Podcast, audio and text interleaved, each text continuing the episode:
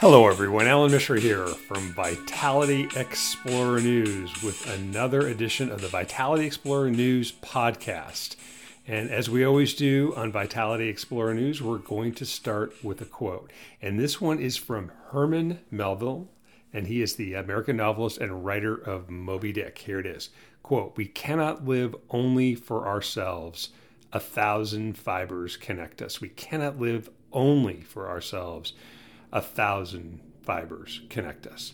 So we are going to change things up a little bit on the Vitality Explorer News podcast. We're going to focus more on just a couple things per week. And we'll start off with a second announcement, and that is that the Dare to Be Vital second edition of my book is coming out this week. So watch for that. And this includes about 50% more material, includes lessons I've learned from hosting vitality discussions at Stanford, the University of Cambridge, University of Michigan, Google, and many others. So this week, we're going to really take a deep dive into vitamin D. Now, we've talked about this before, but a couple new papers came out, one including the risk of developing diabetes in the context of low vitamin D levels. And the second thing we're going to talk about is our social vitality in the context of a new paper that was published called the Social Fragility Index, okay? Excuse me, Social Frailty Index, not fragility. Social Frailty Index. All right, I want to start with vitamin D, but I'm going to tell you a quick story of why I'm very interested in it. And about 7 or 8 years ago, I was getting sinus infections, probably 4 or 5 per year, ready to get some sinus surgery done until I found my vitamin D level was 16, and that is in nanograms per milliliter, for those who want to know. And I found out after correcting my vitamin D level that my risk of getting a sinus infection plummeted. And I've only had a couple in maybe, 6 or 7 years now. So it made me take a really interesting journey through the vitamin D literature. And we're going to talk a little bit about that. But let's take a step back and let's just discuss what vitamin D is. And this is a quote from a paper that I'm going to read to you. So vitamin D, well, I'll just paraphrase it. Vitamin D is obtained from just only a few dietary sources, such as fish, egg yolks, some sort of fortified foods. But we know we can get vitamin D from the sun. But some of the interesting findings about this that you really have to be in sun that's above a 45-degree angle in order for the vitamin D on the horizon, 45-degree angle, in order for you to convert that through your skin. And then as we age, as we get older, we convert that less, per unit of sunlight that we get. We also absorb it less well. So there's a couple things, and obviously being out in the sun too much is not good for you. You can develop a variety of different things. This all leads to vitamin D levels being low. And this is very controversial. But one thing I would like to state for the record is that science by definition is never perfectly solved, not to 100% degree. So lots and lots and lots of examples of this over centuries. You can think about, the Earth being the center of the universe, the Earth being flat, lots and lots of things, relativity, quantum mechanics. There's lots of things in physics right now that are being questioned again that we thought were solved. So the issue with what is an optimal vitamin D level, I know, is controversial. And so what I'm going to try to provide for people as a discussion point is data, okay? And the data on a newly published paper is really interesting, okay? And this is one where they were looking at people who are at risk for type 2 diabetes, and you can see all the vitality, all the references that I'm going to talk to you about on the Vitality Explorer News Substack site. We always try to provide specific peer-reviewed published evidence for the things we discussed. But this was published in the Annals of Internal Medicine, a very good journal. Okay, this has an impact level of 25.39, which is very good, very high. And the conclusion in this paper, which was entitled Vitamin D and the Risk for Type 2 Diabetes with People with Prediabetes. So these were people who were at risk for developing diabetes. And here's the conclusion. In adults with prediabetes, vitamin D was effective in decreasing the risk for developing diabetes. So I think we need to pause and think about that. All right. The second part of this is also important. Quote, there were no there was no evidence of differences in the ratios of adverse events. Okay, so let's look at this paper in a little more detail. They looked at things for like kidney stones, high calcium, and death. And the study was a systematic review of 3 randomized controlled trials with over 4,100 people that they followed for 4 years. And the participants were supplemented with various doses of vitamin D or given a placebo. And here's some of the details that are important. So when you look at the overall risk reduction, it was only 3.3%, which is, I guess that's important, but it's not impressive, right? But then the paper did an analysis based on vitamin D levels and found some staggering results. So when they chose a level of 20 nanograms per milliliter as a baseline and then compared it to people who were above or below that level. Okay, and I'm going to go slow. If you want to read all this again, you can look up Vitality Explorer Substack site. You can also subscribe to Vitality Explorers for a text message version of this. But here are the vitamin D levels stratified with the risk of developing diabetes. And again, they used 20 to 29.65 as a baseline reference level, which is sort of what people would say is low normal or approaching normal. So they were being very conservative in this. So less than 20 nanograms per milliliter, 18% increased risk. Okay, I think that's not unknown. But here's what's the interesting and phenomenally important piece of data from this paper. If you were 30 to 39.66, call it 30 to 40, 36% reduced risk. If you were 40 to 50, approximately 62% reduced risk. And if you were greater than 50, a 76% reduced risk. So diabetes is obviously a terrible disease. Costs our system, healthcare system, at least $300 billion per year, according to the American Diabetes Association. And we need a lot more research into why this is, if this is indeed true, which it seems to be true based on a very powerful paper. Again, remember, science is never solved here, but I think this is important. The 2 conclusions were that supplementing vitamin D reduced your risk of diabetes and that it was safe. Okay, and I looked it up on Amazon just before I put this podcast together that 1,000 units of vitamin D is about 7 or 8 cents. So even at 8 cents per 1,000 units, and the average dose in the paper was 4,000, that's 32 cents per day to reduce the risk of diabetes. That's off the chart valuable, right? So this is also in the context of other papers that were published, which we're going to talk about, that looked at the levels of inflammation in the knee. And they found that, people who had knee osteoarthritis, and we're going to, go through this one again here in a little bit of detail, because I think it's sort of this mounting level of evidence that we have not defined an optimal vitamin D level. And I'm going to give you just a piece of the history of vitamin D. Is it's based on developing rickets as a child or osteomalacia or osteoporosis as an adult. And so all of the normalization data is based on that. It is not based on developing diabetes. It is not based on, knee arthritis. And what this paper, this Annals of Internal Medicine paper that we're discussing here, helped me understand is that there seems to not be the significant high risk factor if you are between, say, 30 and 40 or 50, okay, if those are the levels. Again, always check with your doctor before you start anything. This is information for discussion purposes only, okay? So the knee paper I found fascinating in the context of inflammation, which we found before is really a marker of aging. And knee osteoarthritis is a massive secondary problem, sometimes connected to diabetes, sometimes connected to a variety of things. But we need better ways to identify this problem early and treat it. But there's a lot of things that are associated with developing knee osteoarthritis, such as previous surgery or injuries, obesity, and diabetes risk factors, or excuse me, dietary risk factors.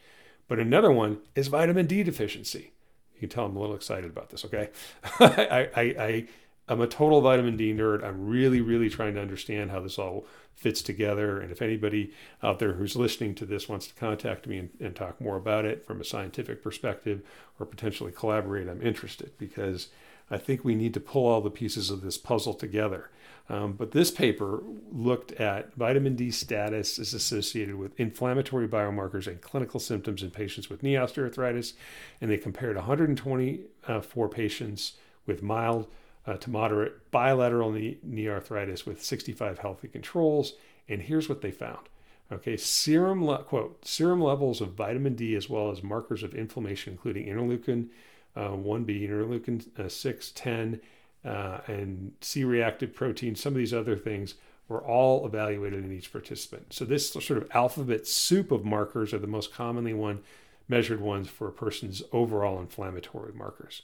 So what they found was quite interesting, though, is that they looked at vitamin D levels that were at around 42 in healthy controls, and they consider these sufficient, and then they consider people who are around 20 to be insufficient, or 19.7.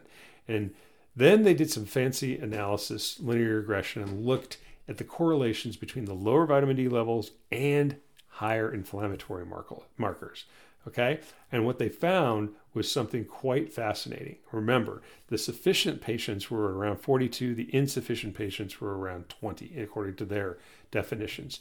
And what they found is significantly better pain scores, overall analysis scores, and they found lower inflammatory markers in patients who had higher levels of vitamin D. I think this is very important because we still are trying to define what the optimal level. Remember the paper about diabetes. If you were 40 to 50 or higher, you had a significantly lower risk of developing diabetes. If you're 42 in this knee arthritis paper, you had a significantly lower level of inflammation. I think the two are connected, okay? Now, this is also very importantly in the context of a study that was widely quoted last summer when they were looking at vitamin D levels that were associated with potential development of fractures. They weren't looking at diabetes. They weren't looking at knee osteoarthritis, and the details matter. Okay, so some of the headlines from last summer after this study came out were that vitamin D doesn't help your bones, and there's another study that vitamin D doesn't help. And here is one of the conclusions from the paper. Vitamin D supplementation did not result in a significantly lower risk of fracture than placebo among healthy midlife and older adults who are not selected for vitamin D deficiency, low bone mass, or osteoporosis. So I think that's really crucial is that when you look at the data of this paper, again, you can find all these references in the Vitality Explorer News Substack site, that there was looking at the demographics and the age factors, and the study that this one based their conclusions on that were widely disseminated in the lay literature and the lay press is that the average age at the time they were starting to supplement was 67.1 years. Okay. The follow-up was 5.3 years. And again, it was a significant number of participants, 25,000. That's why it was very important. But what they found was the adherence to the supplementation in the, you know, self-reported was somewhere in the 80s, but the paper only measured vitamin D levels at 5.3% of them at 2-year follow-up. So they're basing this data on self-reported, I took it or I didn't take it, as opposed to objective measures of what their vitamin D levels were. And that's a massive flaw in the study, in my opinion, because I think it's impossible to make definitive conclusions when you only had 5.3% of the people who actually had vitamin D levels taken at 2 years. So I know these are very difficult to design and execute. I've done large randomized control trials. Nothing is ever perfect. But I think there's still several other questions that need to be answered. And then one of the most important ones, again, these patients were supplemented in their 60s. They weren't supplemented in their 40s or 50s. They were supplemented in their 60s and followed for 5 years, and then they were looking for whether or not they got a fracture. I think supplementing it in your 60s is too late. Okay? And then what if you only include patients who were vitamin D deficient, and what would the fracture rates be if you really looked at subpopulations that were at higher risk? So again, this vitamin D information, the study that we're talking about was vitamin D supplementation and incident fractures in midlife and older adults. That was published in 2022. It's also known as the VITAL trial. You can look that up on the Vitality Explorer News Substack site if you're more interested. I've been talking about this. I've published an editorial in an orthopedic journal about this in the context of whether or not vitamin D and exercise could help combat the risk factors associated with COVID. There's lots and lots of little tiny pieces of data, moderate pieces of data, and significant pieces of data that have yet to be pulled together in a coherent fashion to identify what an optimal vitamin D level is. Okay, that's, again, my opinion, but I've read literally hundreds of vitamin D articles. I have measured and evaluated patients for many, many years doing this, and it's also my personal experiences. I function better in terms of my overall musculoskeletal system somewhere between 45 and 55 on my vitamin D level. Again, this is not medical advice. This is medical information for discussion and debate. Always check with your personal physician to confirm that this is okay for you to consider. And again, I would welcome people's commentary about this. I think we need to have a discussion about this in a continued way in order for all of us to figure out whether a certain level of vitamin D would be optimal for things like diabetes, knee arthritis, and others. Okay, we're going to pivot away from vitamin D.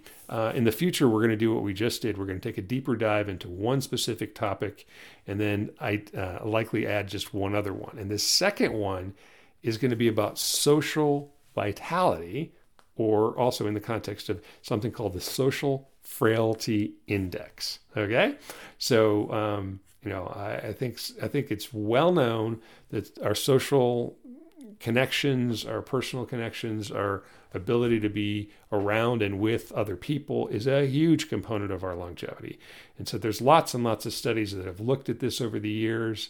And this particular study that we're going to go into in a few seconds here, it's called the Social Frailty Index, development and validation of an index of social attributes predictive of mortality in older adults. Before we jump into that, I want to go over a study we previously talked about here on Vitality Explorer News.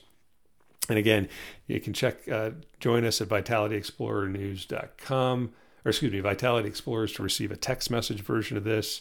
Look for my book that's coming out this week. You can find it on Amazon, the new edition of Dare to Be Vital.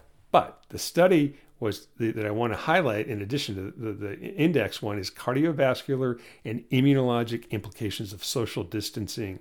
Okay, and this particular paper, again, that was published back in 2021, shows that social isolation increases your risk for cardiovascular issues. It also decreases your immune function. Okay, so being alone or being socially isolated is a problem. Okay, the Social Frailty Index looked at over 8,000 people, and they were trying to correlate or find a predictive set of factors that would be socially related, and they looked at age, gender, and 8 social characteristics to stratify the risk of actually literally dying. All right, so what's more risky for your vitality than dying?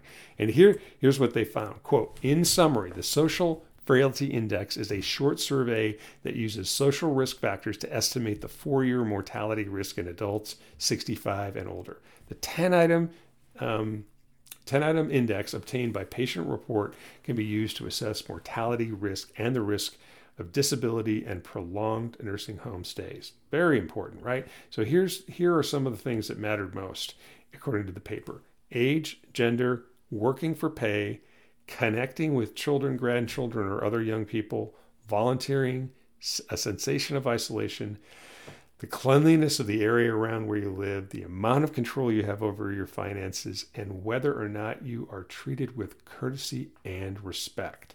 So again, we know that social isolation can lead to inflammation, higher risks for your immune system, your cardiovascular system. What this paper tried to figure out is teasing out with a little more or a lot more granularity, what are the specifics that truly matter, okay? And they looked at, again, over 8,200 people, and these were older people who were 65 or older, but a 4-year follow-up, and 22% had died. And they looked at 183 possible predictors to come up with age, gender, and the 8 other parameters. And here's what their quote was. quote, our objective was to develop and validate a summary measure of social risk and determine its ability to stratify beyond traditional risk models. Okay, that's what they're trying to do. And this survey, I'll just kind of go through this again. We have a link to it where you can do it online on the Vitality Explorer Substack site. So here's number one, how old are you? Number two, what's your gender? Number three, are you working for pay? Yes or no? Number four, do you have any living children? And then there's sort of a subsection, if you're around your children, do you see them daily, once a week, several times a month, or never? There's like a stratification of seven. Number six is, how often do you do each of these activities, which is sort of connecting with neighborhood children, grandchildren? You do other volunteer or charity work. Other questions, there's four more questions. How much of the time do you feel isolated from others? Often, some of the time, hardly or never. Next question is, within a 20-minute walk around your home or within about a mile of your home, on a scale of 1 to 7, one being very clean and 7 being full of rubbish, where are you? Very interesting parameter, right?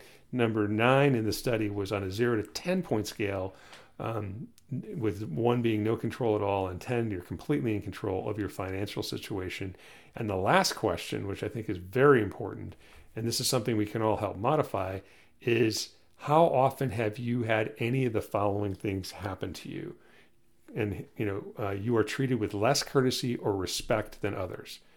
Almost every day, once a week, few times a month, few times a year, less than once a year, or not ever. The question again, how often have you been treated with less courtesy or respect than other people? That is one of the things that they looked at.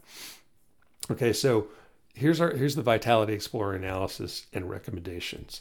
So social vitality continues to be an underappreciated component of our longevity. And this study, I think, helps us figure out that we should pay attention to it. And I found that two of the components, two of the questions, were incredibly interesting. One of them was working for pay, and the second was whether you were treated with respect and courtesy. So being employed, getting a paycheck, I think not only helps our finances, which is one of the other components, but it also enhances our sense of self-esteem. And so everybody who can get a job and get paid for that job in one way, shape, or form, it improves their social well-being, connects you with other people, and it appears, based on the data from this paper, that it literally helps you live longer. So I don't think we should be putting people 65 and older out to pasture. That's an enormous opportunity to capture the wisdom and the value of those people. And maybe it's just working part-time or doing something meaningful and giving back, but we should be compensating them, because compensating them for their time, I think, is an important component of keeping them vital, keeping all of us vital, because we can learn from them. And the second, whether you are treated with courtesy or respect. Well, maybe you're not in charge of how other people treat you, but we are in charge of how we treat other people. Let me say that again.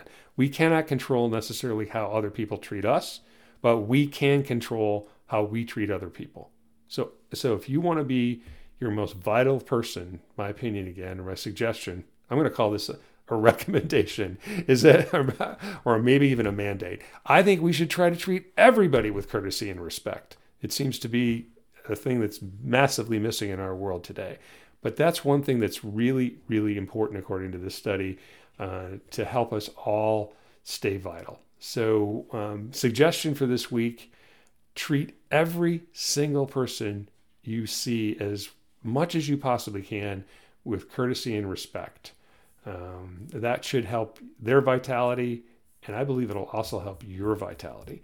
So again, this week, we changed it up here a little bit. We really focused a lot on vitamin D, a lot of data there. I encourage you to look on the Vitality Explorer News Substack site for more of the details about that. I hope you will consider checking out or looking up Dare to Be Vital, and I'll put out a whole post on the new book sometime this week when it comes out. And remember to work on your social vitality, because it's a huge component of your overall well-being. So thank you very much for listening to the Vitality Explorer News podcast, and until next time, get out there and dare to be vital.